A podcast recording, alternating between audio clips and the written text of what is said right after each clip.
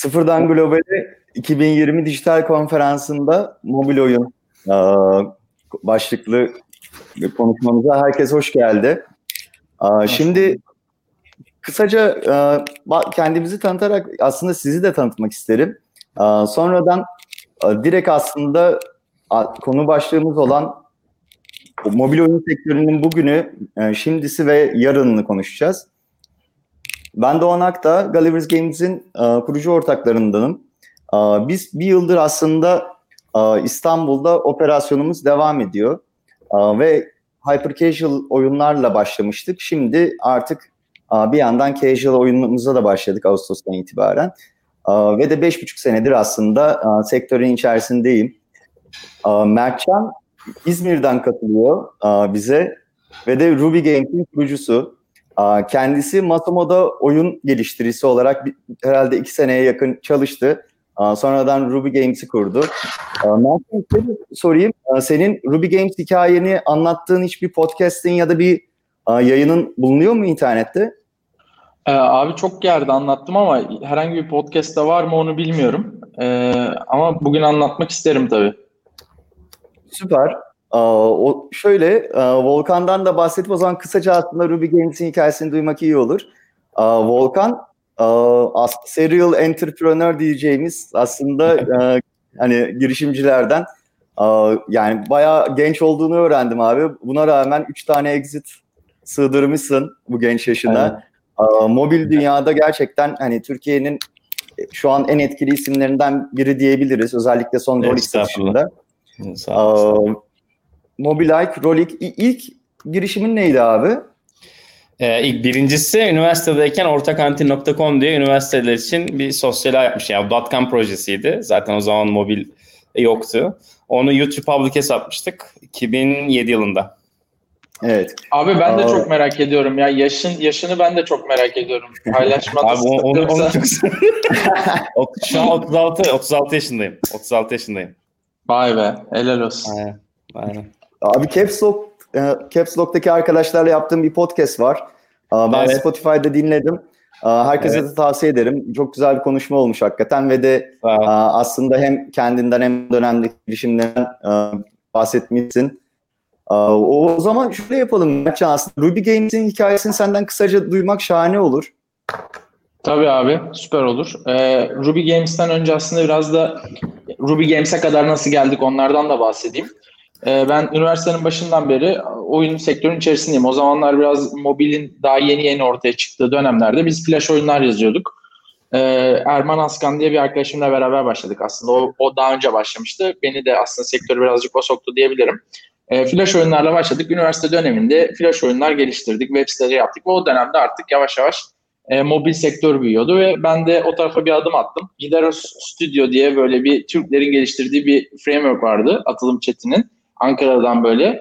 Onu geliştirmeye başladım aslında. Orada çalışmaya başladım daha üniversite dönemlerinde. Birkaç tane mobil oyun geliştirdim. Online kelime avı falan diye böyle oyunlarım vardı. Sonrasında üniversite bittikten sonra birazcık böyle mobil sektörde bankacılık yazılımları üzerine çalıştım. Bir Dubai'ye gittim, orada bir staj yaptım falan, oralarda bir 3-4 ay çalıştım. Sonra döndüğümde dedim ki hani bu sektör bana uygun değil, ben oyun yazmaktan hoşlanıyorum. Sonra oyun yazmak için işte Erman Dosta'da kafa topuna başlamıştım Asoma'da. Gel beraber yazalım dedi.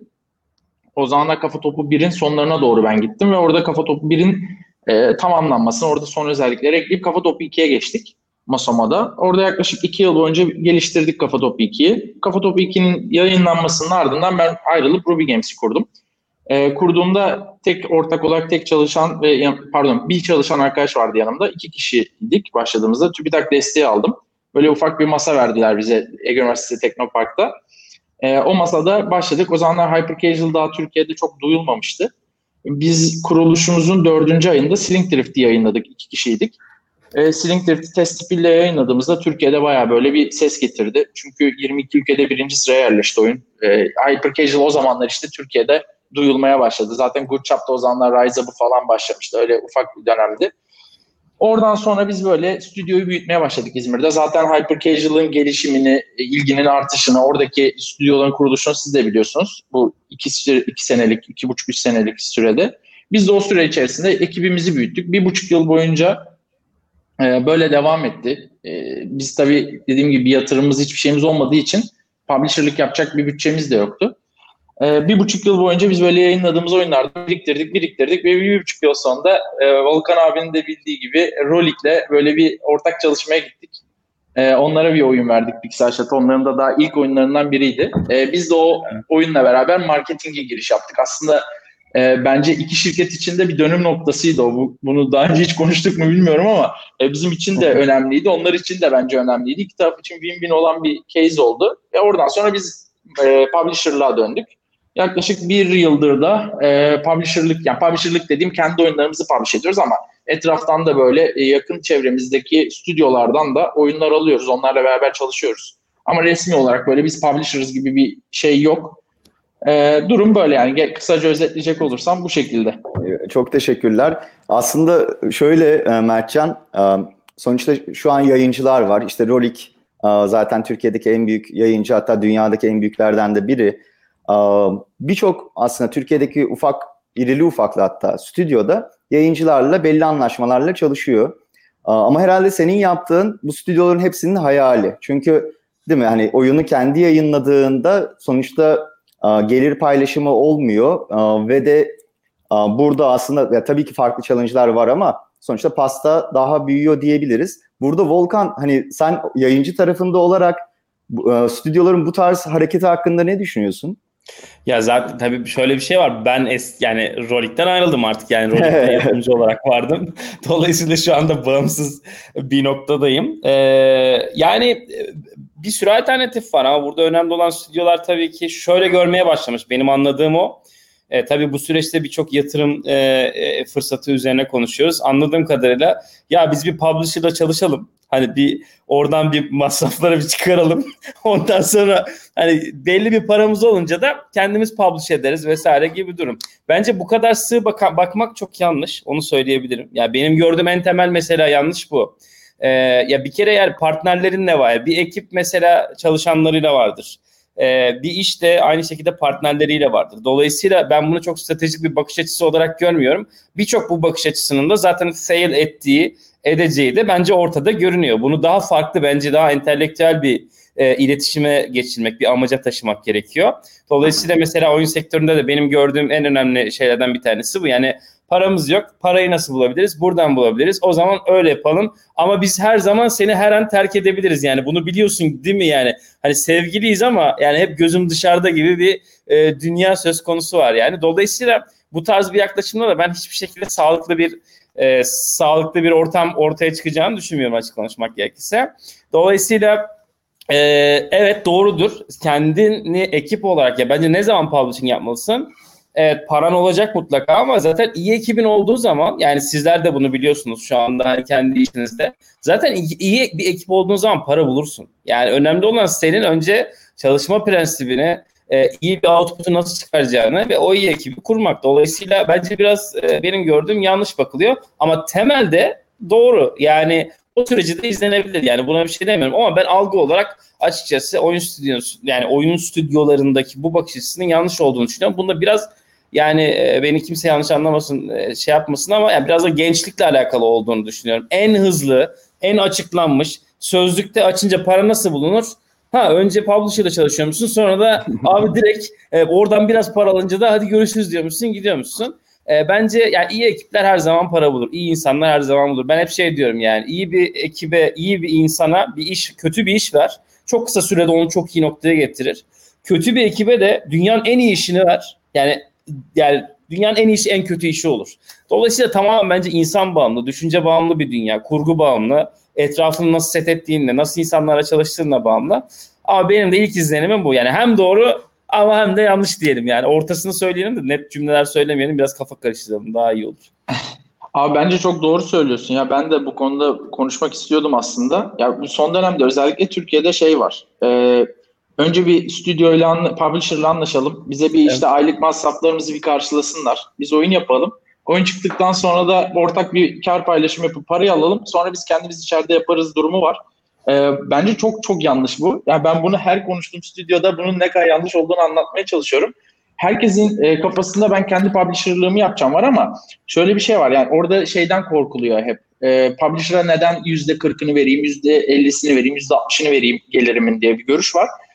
Ama aslında abi çok yanlış. Şöyle, sen kendi başına oyundan 100 lira kazanacakken 100'ü de sana kalacaksa bir publisher'la çalıştığında bu belki de 500 olacak, 600 olacak ve onun %50'sini aldığında sen yine karlı çıkıyorsun işin sonunda.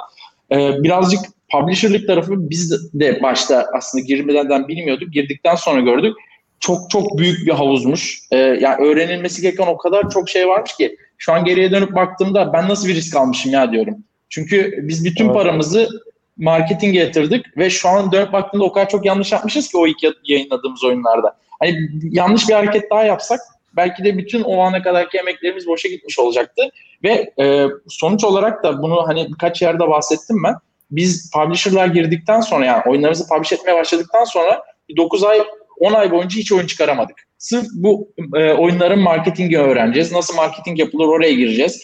İşte ben zaten normalde developer'ım. Development'tan çıktım marketinge girdim. Developer'da bıraktığım, hani orayı yönetecek diye bıraktığım arkadaş ilgilenemediğimiz için işten ayrıldı. Orası böyle bir dağıldı bizim. Bu sefer publisher'lık yapacağım diyorsun ama oyun yok elinde. Hani kendi oyununu yayınlayacaksın. Kolay bir iş değil. Çok zorlandık biz. Çok yani kötü dönem de geçirdik.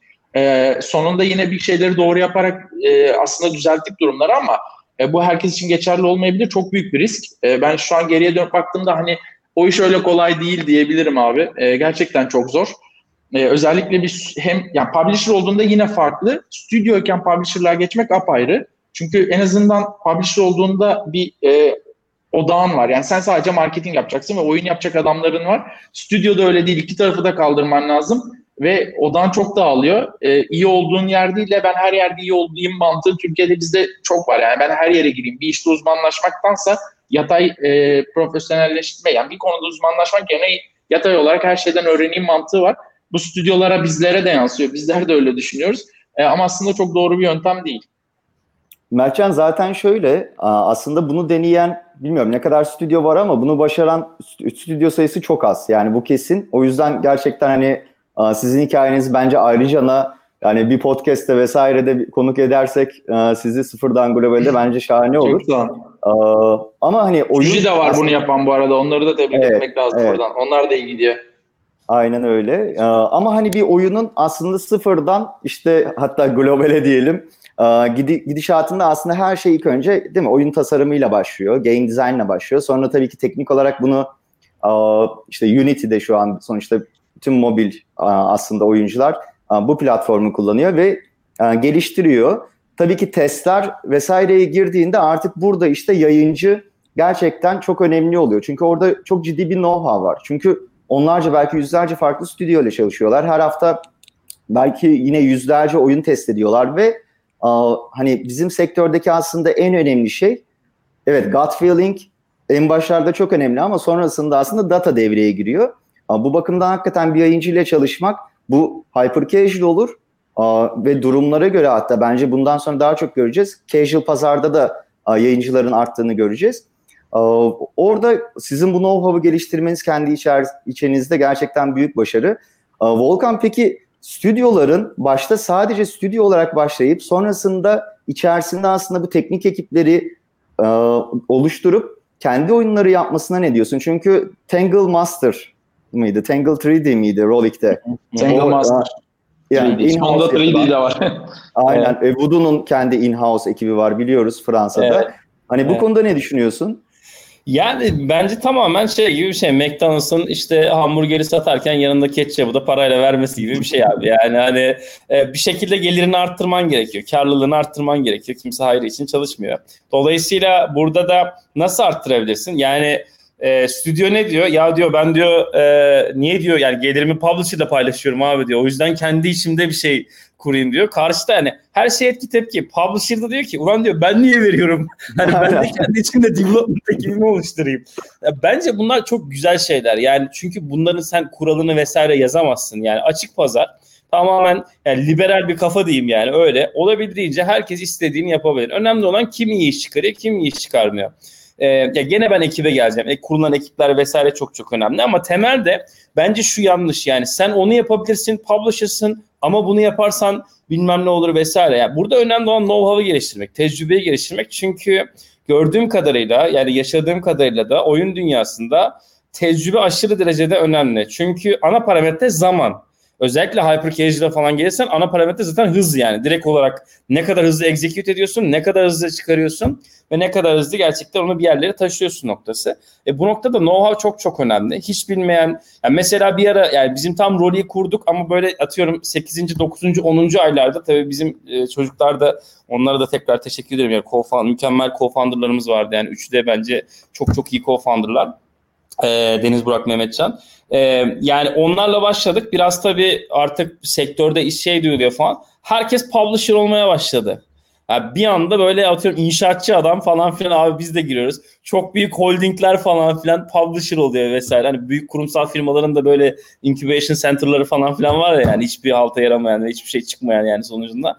Bir sürü öyle şeyler çıkıyor. Yani burası bir pazar abi. Çok fail eden olacak. Önemli olan işte ben kendi içimde development ekibimi kurarım. Hatta ben kendi içimde işte data tarafını daha da büyütürüm, daha da genişletirim. Tamamen kendi SDK'ma, işte SDK'm bu kadarcıktı ama ben şimdi onu inanılmaz farklı bir noktaya getirdim mesela. Bence bunların hepsi gerçekten okey. Hepsi de ilerletiyor. Sadece burada şuna dikkat etmek gerek. Her şeyi de yapmamak gerek. Yani bundan eminim. Yani hani ben publisher'ım. Önümden bir sürü oyun geçiyor. Partnerlerim var. Oyun stüdyoları var. Kendi içimde developer'lar var. Ben o zaman şimdi bunu yaptım. Bir de şunu yapayım yani. Yani McDonald's'tan İskender verme abi yani. Anlatabiliyor muyum yani? Hani ona da gitme yani. Onu da satabilirsin. Amenna kabul ediyorum ama biraz da yani ben vertical bir fokus açısının olabildiğince seni aslında başarıya daha hızlı getirdiğini düşünüyorum. Ama şu var ki yani şu anda biraz da oyun sektöründeki şey genç olduğu için, Mertcan da buna benzer bir şey söylemişti. Ya ben her şeyi yaparım, her şeyi yapabilirim. Yani ufak tefek tecrübem var. Onu ben çok iyi scale edip aslında böyle tabanda da büyüyebilirim vesaire gibi bir algı da söz konusu. Yani çok bunların işe yarayacağını sanmıyorum. Çok bu şekilde bakmamak gerek. Bence biraz daha böyle vertical açısından daha böyle bir detay ve belirli bir alana odaklanmak çok çok iyi. Ama o belirli alana odaklandığınız yerde yandan neylerle destekleyebilirseniz mutlak surette destekleyeceksiniz. Yoksa ben tahmin ediyorum şu anda Türkiye'de oyun stüdyo sayısı bayağı bir artıyor. Publisher sayısı bir çıkmıştı. Şu an herhalde biraz daha inmiştir. Batanlar olmuştur yani. Oldu da yani gözümün önünde gör. Batan demeyeyim de yani yapamadık. Çıkıyoruz yani. Öyle bir durum söz konusu değil.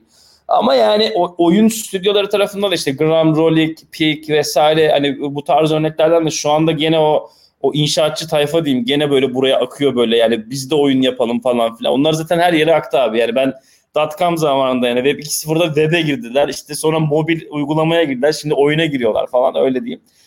Burada da olacak. Biraz şeye benzeyecek yani 2 sene içerisinde. Yani şöyle söyleyeyim. Çok iyi örnekler var. Ama kesinlikle yani böyle bundan 15 tane daha falan çıkmayacak. Bundan eminim. O yüzden yani fokusunu çok sağlam tutmakta ve ben her şeyi yaparım. Ah bu da geldi. Bunlarla tanıştık. Bunlarla da şu anda yeni bir kanal açabiliriz falan tarzı bir bakış açısından kaçmak gerekir diye düşünüyorum. Yani dikkatli olmakta gerek var. Bir ara her yerde lokmacılar açıldı ya abi böyle. Ve bir sürü farklı isimde sonra sahibinden komda herkes böyle işte bunları satmaya başladılar her şeyine satılık lokmacı falan. Yani o kafaya gireceği aşikar, o noktaya gireceği aşikar. Bu da piyasanın normal bir şartı. Ama bence ne kadar dikey bir bakış açısı olursa o kadar iyi olur diye düşünüyorum. Sorduğum sorudan nereye geldim diye düşünüyorum. Yok, güzel lokmaya geldim. Yok, lokmaya geldim. Lokmayla alakalı bir şey söyleyeceğim. Ben o sırada İngiltere'deydim. Yani işte 2017'den 2019'a İngiltere'de yaşadım. Sen de başka düşündün. Hayır, tamamen kaçırmışım. Çünkü o patlamış. Ben döndüğümde yani 2019 sonunda böyle bir iki tanesi kalmış ve ama bir tane meşhur kalmış. Benim hiçbir haberim yok. Bir böyle bayağı komik bir an yaşamıştık. Yani aslında o balon çok hızlı sönüyor. O evet. Yüzden 2000 evet. Aslında buradan şeye bağlayalım. Şimdi bu yayıncılar 2019'da aslında çok göz önüne geldi. Özellikle Rollic'in başarısı Türkiye'de bunda bence çok etkili oldu. 2020'de zaten yani bir tap yaşanıyor gibi görüyoruz.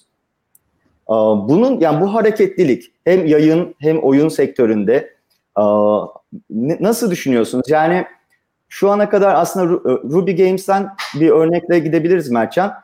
Sen şu ana kadar bir yatırım aldın mı? Çünkü etrafta Volkan'ın dediği gibi hani işi hiç bilmeyen sadece parası olduğu için ve de Türkiye'de sonuçta bu döviz hani hareketliliği sebebiyle iş gücü gerçekten son birkaç senede çok ucuza geldi. Yani çok kalifiye insanlarımız var ve de çok ucuza aslında bu insanlar çalışıyor.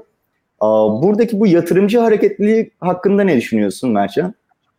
Abi şöyle, aslında Volkan abinin dediğine çok katılıyorum. Önüne gelen artık duydukça böyle oyun şirketleri satılıyor falan dedikçe saldırmaya başladılar. Bunun aslında bir iyi bir kötü yanı var bizim için. Ruby Games olarak iyi yanlarından biri şu oldu. Bize ilgi çok arttı. Hani neredeyse her gün ben ya biz yatırım yapmak istiyoruz, Ruby Games'i duyduk, tanışalım, konuşalım diye çok istek geliyor. Hani biz şu ana kadar hiçbir yatırım almadık. Buradaki yatırım almaya karşı değiliz aslında ama şöyle bir şey var. Ben birazcık böyle free kalmayı, serbest kalmayı seviyorum. Böyle bir yere bağımlı olmayalım, kafamıza göre şirkette. Ya biz oyun yapmayı çok seviyoruz. Aslında işin temelinde bu var. Ben oyun yapmayı çok seviyorum ve burada aslında birazcık sevdiğimiz oyunları yapalım. Hyper casual ama yarın öbür gün başka bir şeyse onu yapalım. Ki zaten bazı oyunlarımız böyle hyper casual'dan da çıkıyor. O yüzden böyle bir yatırım tarafında bir şeyimiz olmadı bugüne kadar ama deli gibi böyle sürekli şeyler geliyor ve Volkan abinin dediği gibi bir inşaatçı geliyor. Bir işte sağlık sektöründen biri geliyor. Adam diyor param var, exit yaptım, ben şimdi oyuna yatırım yapacağım. Hani hiçbir bilgisi olmadan sadece oraya yatırım yapmak istiyor. Biz Ruby Games olarak zaten oraya %100 kapalıyız, onu buradan söyleyeyim. Hani bir sektörde bize bir şey katmayacak, sadece para yatıracak ve ondan sonra exit'ten para kazanmak için bir şey kovalayan biri varsa biz onlara tamamen kapalıyız. Biz de yatırıma aslında iki adımda bakıyoruz. Birincisi yeni bir alana giriş yapacaksak orada maddi bir desteğe ihtiyaç varsa onun için alabiliriz. Ama onun dışında da bize bir şey katacak bir yatırımcı olması lazım orada. Gerçekten de biz bir alanı bilmiyoruz, dur oraya girmek istiyoruz, dur bize yol gösterecektir. En önemlisi o aslında bizim yatırım tarafında. Bence şirketler de böyle bakmalı, paradan ziyade işte hani biraz daha yol gösterici yatırımcılara yönelmesi lazım. Ama diğer yandan da şöyle bir durum oluyor abi. Adam parası var, yanına birini alıyor ve sonra bu büyük şirketlere, işte başarılı olan şirketlere, Ruby Games, Rollic adamları bizim çalışanlarımıza 4 kat, 5 kat belki de buradaki know-how'u almak için maaş teklif edip içeriye almaya çalışıyorlar. Bunu yaşadık. Hani içerideki arkadaşlara böyle 4-5 kat hatta çok iyi maaşlar teklif ettiler. Ben çok sevindim. Çok iyi maaşlara gittiler. Çok iyi paralar aldı arkadaşlar. Ama tabii burada öyle çalışmadı. Çünkü biz burada yıllardır uğraştığımız bir sistem oturtuyoruz. Ve bu sistem kendi aslında kişilere bağlı olmadan sistem üzerinden ilerletiyor. Sistemi geliştirecek arkadaşlar var içeride ama sistem hiçbirine bağlı değil. Böyle bir düzen kurmak gerekiyor şirkette başarılı olması için. Böyle bir düzende birini almak aslında oradaki sistemi almak olmuyor. İşleten adamları içeri almış oluyorsun ve sonrasında hani o adamlar da uzun vadeli olmuyor orada. Sonrasında bakıyorlar ki aynı başarı elde edilmiyor. Sonraki oradaki arkadaşların da uzun ömürlü olmuyor orada çalışmaları.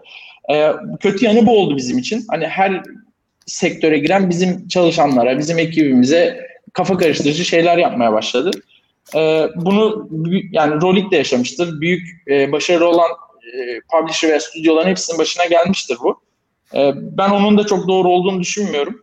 Yani bence etik değil. Öncelikle onu söyleyeyim. Ama onun dışında tabii bunun yasalı nedir onu bilmiyorum. Kötü yanı buydu bizim için. Şöyle bir şey yok abi. Yasalı masalı yok. İçinde isteyen istediği. Evet yani. Aynen öyle. Ama, evet yani haklısın. Ya şöyle yetenek konusunda hani ben de Gulliver's Games'de hani o dediğini çok iyi yaşadım Mertcan. Burada sanki şey önemli oluyor. Sonuçta şimdi oyun sektörü ne kadar aslında son dönemde büyüse de aslında oyun sektöründe bir süredir var olan insanlar birbirini bir şekilde tanıyor ya da aslında hani böyle bir komünitenin daha sağlam oluyor olması lazım. Burada da tabii ki aslında birbirinden talent çalmaktan ziyade var olan talent'ı nasıl arttırırız, nasıl yurt dışına kaçırmayız, buna odaklanmak sanki daha önemli olabilir. Yani ben de şahsen hani buradaki işte hani senelerce çalışmamın getirdiği avantaj olarak hani birçok insandan duydum yani seninkilere dokunmuyoruz abi falan diye öyle. Ama tabii ki bu herkes için geçerli değil.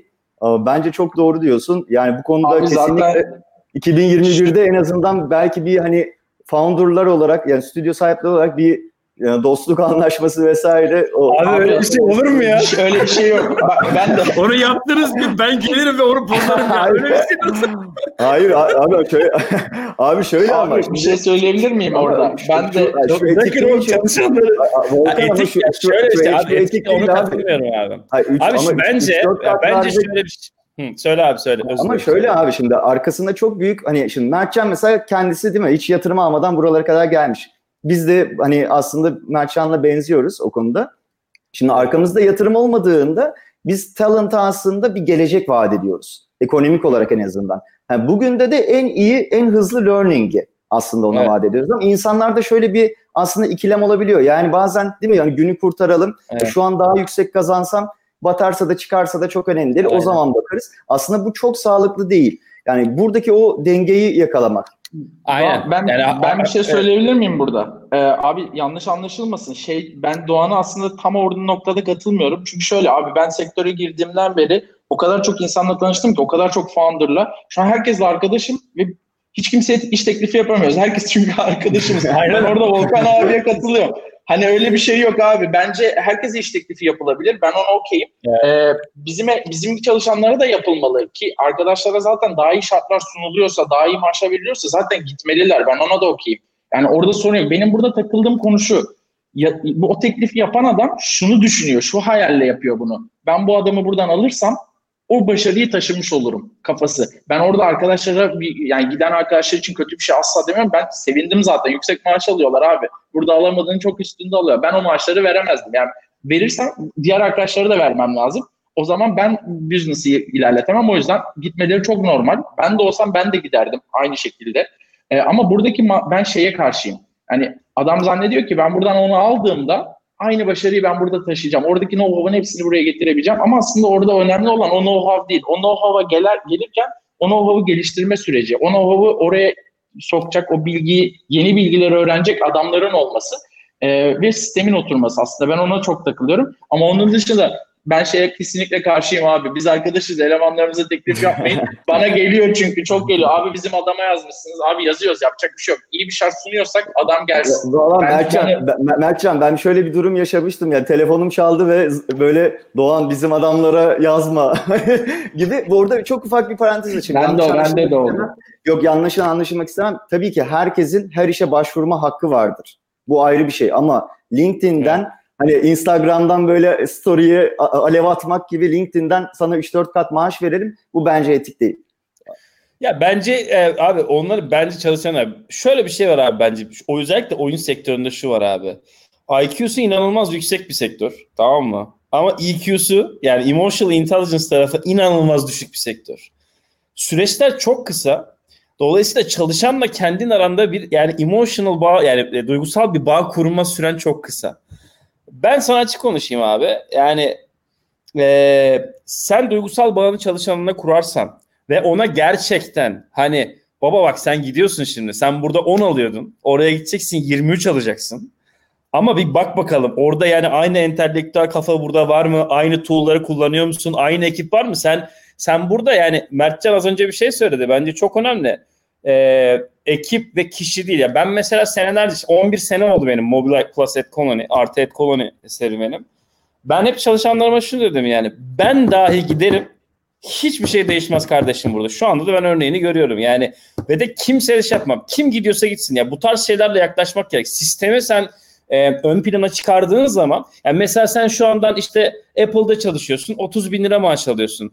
Kalkıp da 2 senede çalışıyorsun Apple'da. Ne bileyim Huawei'ye 90.000 lira maaş verse geçer misin abi? Geçmezsin yani anladın mı? Niye? Çünkü abi o Apple yani inanılmaz orada bir yani farklı bir dünya var. Bence yani hep beraber toplanalım. Etik, ahlak sen bana doğrudur katılıyorum. Yani ben de yani abi mesela benim çalışanlara aynı firma 22 kişiye ard arda bana gelmişti abi. Yani hepsine ya bizim çocuklar da söylüyor.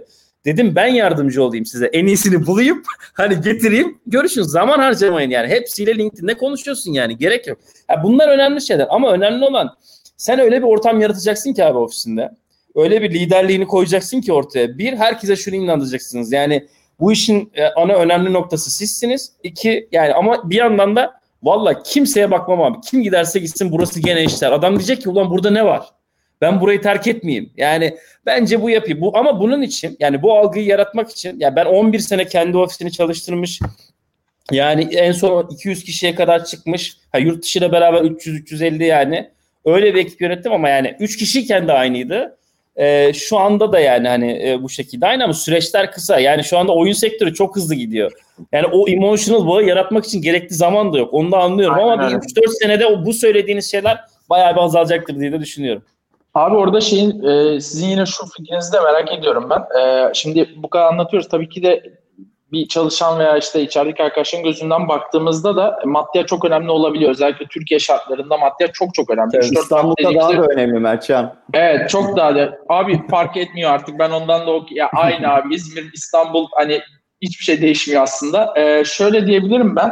Biz mesela biraz da şuna yatırım yapmak istiyoruz. Biz içerideki bütün arkadaşlarla stock option, Türkiye'de çok mümkün değil bu stock option yasal olarak ama biz onun bir modelini uydurmaya çalışıyoruz her şirketteki gibi.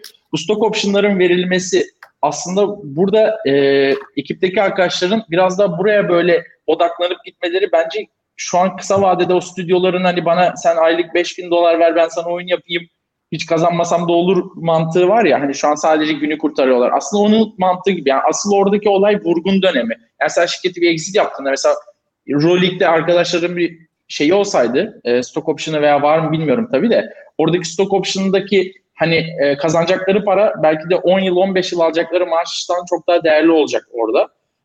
Biraz oraya yatırım yapmak mantıklı mı Türkiye açısından? Siz ne düşünüyorsunuz o tarafta? Yani biz yapıyoruz Ruby Games olarak ama sizin düşünceniz ne orada? Abi şöyle biz Gulliver's Games'te hem casual'da hem de hyper casual'da tam olarak dediğini aslında uyguluyoruz.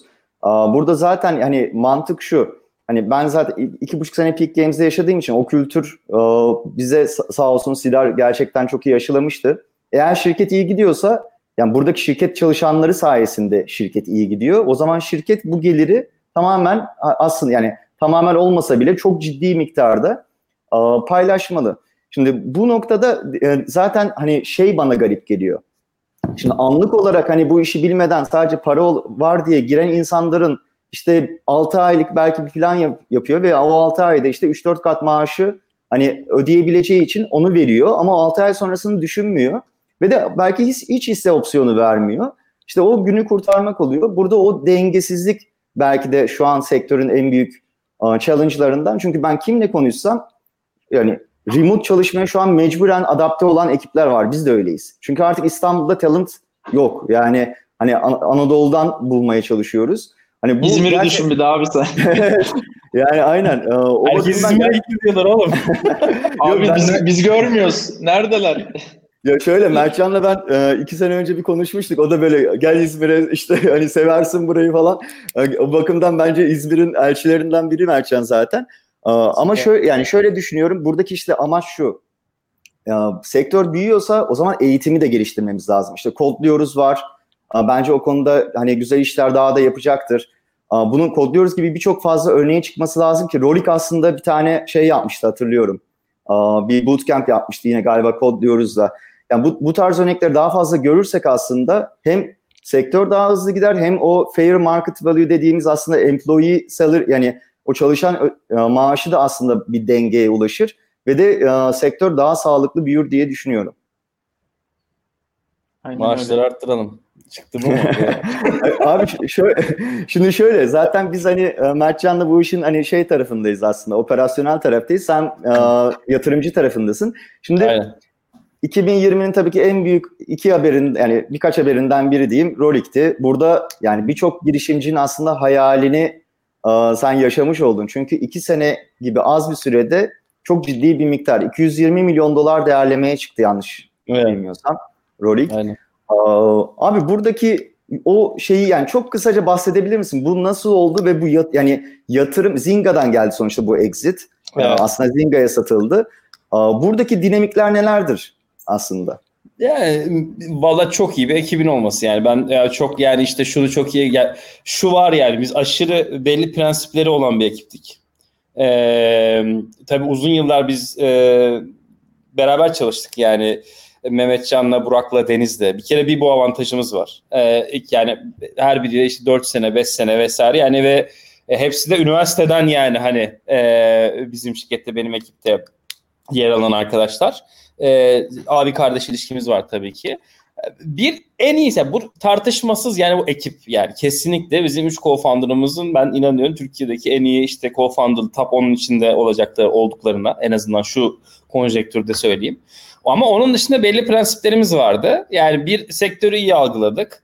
Biz rekabeti zaten geçmiş işlerimizden biliyoruz. Yani olabildiğince zaten international çalışan bir ekiptik. Uluslararası çalışan bir ekiptik. Dolayısıyla nasıl hamle yapacağımızı, Türkiye'de kim var, Türkiye'ye kim girmeye çalışıyor, Voodoo, Gutschaf vesaire, bunlar yani çok büyük, çok başarılı yerler yani. Ama bunlarla nasıl mücadele edeceğimizi vesaire biliyorduk. Niye biliyorduk? Hem ekibin gerçekten heyecanı yüksekti, hem bizim, yani sen dedin ya mesela Rollic 2 sene, ben ona katılmıyorum. Rollic 12-15 sene aslında yani. Hani yani çünkü gerçekten belli şeyler, mesela biz exit yapılacağımızı bilerek bütün structure olarak ekibin, şirketin finansal, hukuki her şeyini biz ona göre hazırladık. Çünkü önceden biliyorduk. Bizim due diligence'larımız bir hafta sürdü yani. Hani çok net söyleyeyim. Niye? Çünkü halamızın teyzesine tutturmadık muhasebesini. Yani böyle bir şey yapmadık vesaire gibi bildiğimiz şeyler vardı. Onun dışında ekibi olabildiğince tabii ki özgür bıraktık. Stratejik kararların hepsinde içinde biz vardık. Ama hız mesela bizim için çok önemliydi. Bir de ikincisi biz dedik yani hiçbir zaman VC'den yatırım, para falan filan almayacağız. Yani çünkü ben biliyorum yani geçmişte onu yaşadım. Biz yani Mobile'da Blumberg Capital vardı, Felicis Ventures vardı, ne bileyim Early Bird'ün işte Avrupa fonu vardı bir sürü yer vardı yani. Hani oyun sektörüyle, bu arada VC'ler kötü demiyorum da yanlış anlamasın kimse de. Ya baba, oyun sektöründe acayip bir harita üzerine plan kuruyorsun ve terimler çok farklı, execution şekli çok hızlı. Yani şu, ben sana bir anlatayım demek bir yatırımcıya, zaten baba bitti, senin 2,5 günün gitti yani. Hani çok net söylüyorum, hani anlattı ve o bir oyunu kaybettin, bir prototipin gitti senin bir kere, çok net. Çünkü ekibine de çok yakın çalışman gerekiyor, gördüğüm ve izlenimden kazandım. Dolayısıyla biz dedik yani VC yok kardeşim, bunlar sadece bizi yavaşlatır. Hiçbir şey bilmiyor. Şu anda da ciddi bir ilgi var. Hem private equity'lerden hem VC'lerden. Çok normal. Ama o da nasıl olacak bakalım yani. Çünkü çok dışındalar. Sektör genç. O iletişim acaba kurulabilecek mi mesela? Biz de bu yüzden mesela şimdi kendi şeyimizi yani kurduğumuz fonu Venture Studio tanımına daha yakın olarak tanımlıyoruz. Yani işte Venture Capital veya işte zaten private equity falan olamayız da. Dolayısıyla yani daha Venture Studio olarak tanımlıyoruz ki yani abi biz zaten biliyoruz yani hızlı anlaşabiliriz noktasında bir kapı açma şeyimiz var. İşte no VC dedik hiçbir şekilde. Paraya ihtiyacımız var. Hesabımızı kitabımızı yaptık. Ne zaman paraya ihtiyacımız olacak? Nasıl olacak? Nasıl bunun içine sokacağız? Nasıl sokmayacağız? Vesaire. Bir de tabii ki biz abi yani daha rekabetçi bir yerden geliyorduk. Yani daha ad network piyasası daha rekabetçi bir yer. Acayip networking yeri. O networking kafası da aslında stüdyolarla publisher arasındaki networking'de birebir match ediyor. Yani biz çok çakallarla çalıştık eskiden, öyle söyleyeyim. Daha sektörün medya tarafındaki işte yayıncılarla vesaire medya şirketleriyle diyeyim. Yani aslında buraya döndüğün zaman yani Rollic'in içinde olduğu piyasaya baktığınız zaman aşırı saf tertemiz bir ortam vardı bizim başta. Şu anda da öyledir yani. Şu anda farklı olduğunu düşünmüyorum. Ama yani şunu da çok iyi biliyoruz yani bizim ekibe deseydik ki yani abi şurada kocaman işte 2 kilometre mesafeli bir beton var onu yıkın desek onu da yıkarlardı yani ondan da çok eminim yani çok süper abi yani böyle ellerini sıkıp falan filan her gün biz nasıl yapacağız falan diyen insanlar bunlar. Doğruları vardır, yanlışları vardır. Tabii ki sektörde herkes farklı açıdan bakar. Ona bir şey demiyorum ama bizim ilk başta konuştuğumuz aşırı derecede hızlı olmalıyız.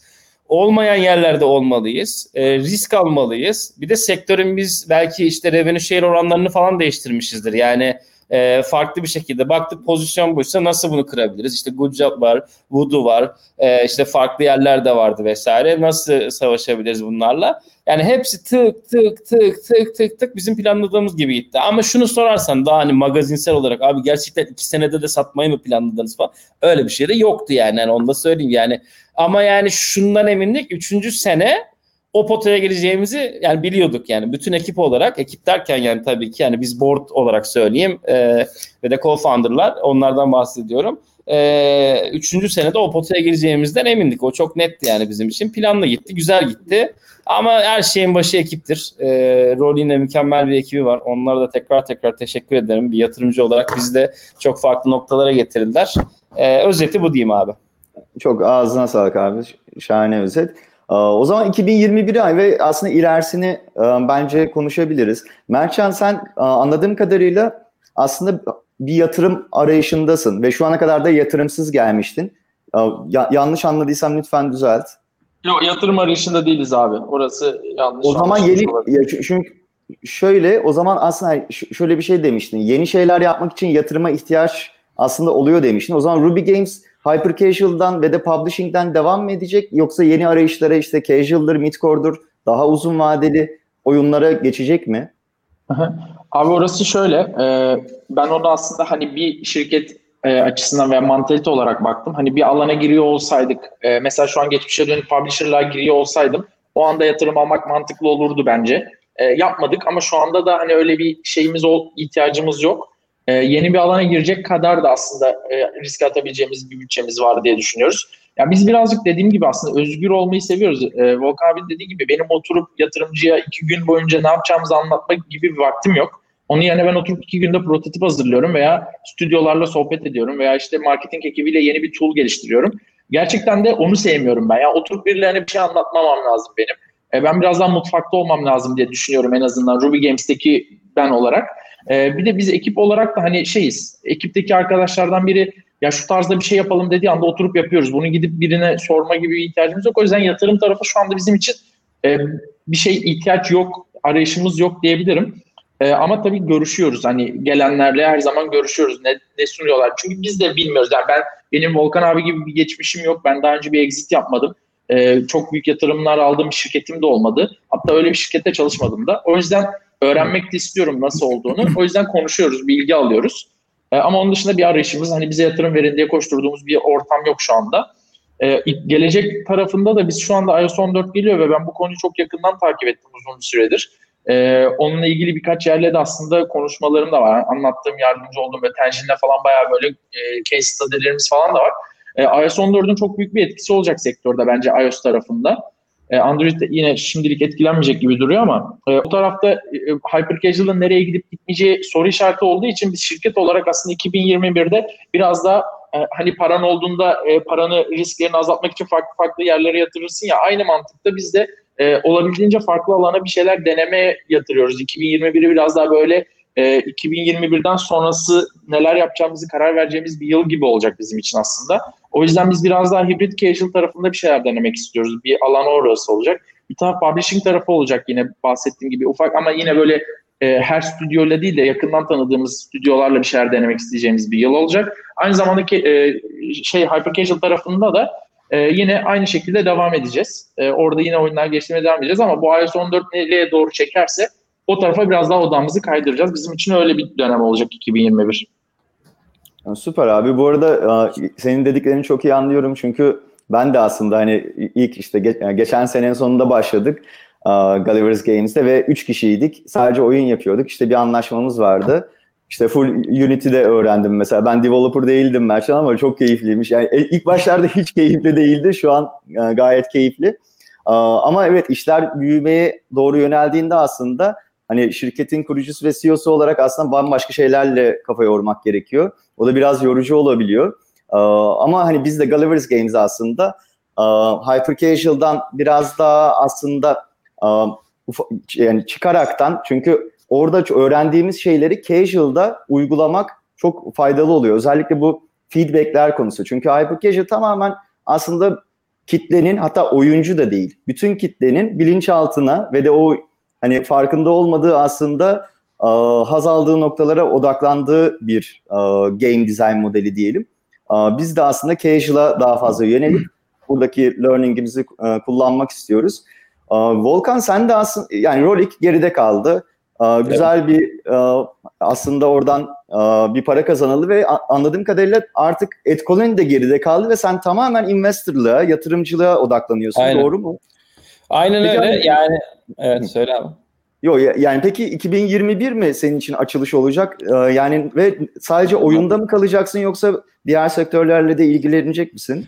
Aynen, şu anda yani tamamıyla oyun noktasındayız. Ben şöyle, yani kurduğumuz bu Venture Studio %100 olarak oyun üzerinde devam edecek. Ama personal, ya şöyle bir personal olarak benim farklı investmentlarım var. Şu an hali hazırda da var. Önümüzdeki dönemde de devam edecek ama kişisel olarak tamamıyla. Ama kurduğumuz fon Venture Studio tamamıyla oyuna odaklanacak. Şöyle bir şey var. Ben yani aşağı yukarı 11 sene muhtemelen 500'ün üzerinde insanla çok yakın çalıştım. Benim ekibime girip çıkan vesaire falan diyelim. Çok iyi bir network'ümün olduğunu düşünüyorum. Aslında Rollic bunun bir örneğidir. Yani işte senelerdir bizle beraber çalışan çok iyi gerçekten profesyonellerin entrepreneur olup nasıl bir şeyi yukarıya çıkarttığına güzel bir örnek. Bundan çok daha fazla var benim çevremde. Açık konuşmak gerekirse bu 11 senenin açık Mobile Plus Ad Colony diyelim. 11 senenin içerisinde çok çok iyi genç ve ben her zaman da gençlerle çalıştım. Birçok benim şu anda güvendiğim, işte iş kurabileceğimiz beraber dediğimiz insanlar hep benim yanıma genelde işte üniversitede ya da üniversiteden hemen sonra başlamıştır. O yüzden de yani zamanlama olarak da gerçekten hepsinin bir startup'a girmesi çok çok iyi bir fit oluyor. O yüzden de bayağı bir önümde fırsat olacağını yani Ludus ismini de söyleyeyim bu arada. Ludus, onu da söylemiş olayım. Venture Studio'nun ismini. Ekipte inşallah bir şey demez. Aşağı yukarı işte 10-11 kişiyiz. Full gaming odaklı. Ekip buradan mı haberi oldu abi şu an? Şu an abi ben söylemeyeyim dedim de ağzımdan çıktı yani. Bir şey diyemiyorum abi. Neyse sevgili arkadaşlar kusura bakmayın. Ama söylemiş oldum. Aynen ismi Ludus. Çöz Studio. Full gaming odaklı olacak. 1 Ocak itibariyle muhtemelen zaten hani çok bir PR vesaire zaten yapmayız yani. Bizim öyle bir şeyimiz yok. Biz Rollic'te de öyle şeylere çok fokus olmadık. Yani yaparız yatırımımızı, geçeriz.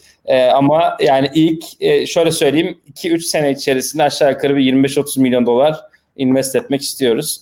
Oyundan aldığımızı oyuna vereceğiz Doğancığım. Öyle düşünüyoruz inşallah.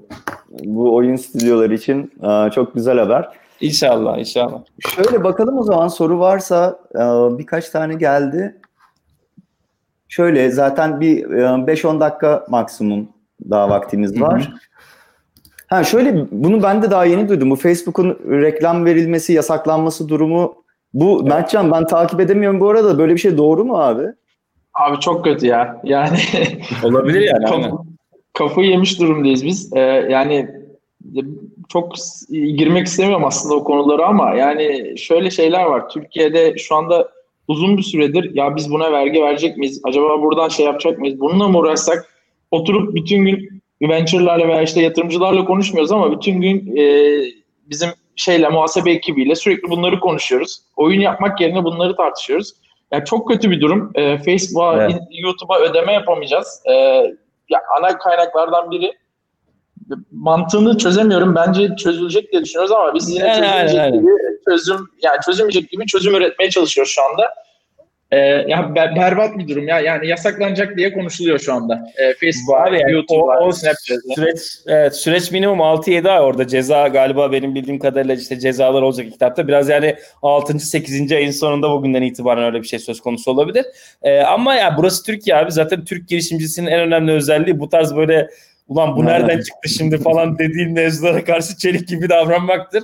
Ama ben sanmıyorum yani bir şekilde hani orada kapattık veremiyorsunuz. Yani o zaman majör bir değişiklik olur yani. Zaten işte adam yok. Yani hiç kimse kalmaz ki. İzmir'den yavaş yavaş abi karşıya doğru geçersiniz bence. Abi yani biz ya gerçekten çok garip geliyor bana ya. Hani olmaz ama böyle bir şey yapmak. Sanmıyorum. Bir orta yol bulunur yani. Ya bu arada bilmeyenler için hani özet geçmek gerekirse olay şu, sosyal medya kanunu diye bir konu var. Facebook'un, YouTube'un, Snapchat'in, TikTok'un Türkiye'de temsilci açması gerekiyor ve vergi ödemesi gerekiyor. Bunu da yapmıyorlar. Yapmadıkları için de devlet diyor ki bundan sonra sizi öncelikle yasaklıyorum Türkiye'de, ardından da Türk şirketlerinin sizde çalışmasını engelleyeceğim. Bankalar üzerinden size para yatırılmasını engelleyeceğim. Bu da bizim için ne demek oluyor? Biz bu reklam networklerinde oyunlarımızın marketingini yapamayacağız demek oluyor ki bu da yeri geldiğinde %60-%70'lere varıyor oyunun marketinginin yapıldığı alanın. Yani bu aslında işin özetinde hyper casual veya bir oyun marketingi, sadece oyun da değil bu arada yani tüm sektörü etkileyen bir şey. Marketing yapamayacaksın demek oluyor. Bu da Türkiye'de durmaman yani Türkiye'de bu işi yapamazsın anlamına geliyor. Biz de çözüm olarak tabii ki de ne yapmak gerekiyor? Yurt dışına taşımak gerekiyor işlemlerimizi. Evet. Ama inşallah çözülür. Böyle bir şeyle uğraşmak istemiyoruz aslında. Çünkü o da bir odak kaybı bizim için. Kesinlikle. Biz şu an burada devam etmek istiyoruz. Yani bunları düşünmek istemiyoruz abi. Dediğim gibi biz oturup oyun yazmak istiyoruz. İşin temeli bu. Yani biz oyun yazalım. Biz Voodoo ile yarışmamız lazım ama bizim Voodoo ile yarışırken yan taraftan yarışacağımız başka konular açılıyor. Evet. Sorun o. Yo zaten şu an seni daha çelik ve kuvvetli yapıyor abi. Bir Amerikana veya bir Alman'a karşı daha hızlı olabiliyorsun. İyi tarafından bakmaya çalışın. Çok zor dediğine katılıyorum. Ama maalesef durumlar Leyla, durumlar böyle. Zaten şöyle bir anlamsızlık var. Türkiye'deyken Türkiye'ye reklam yapmanın inanılmaz vergisi var ama yurt dışına reklam yaparken işte şeyler var. Hani insentifler var.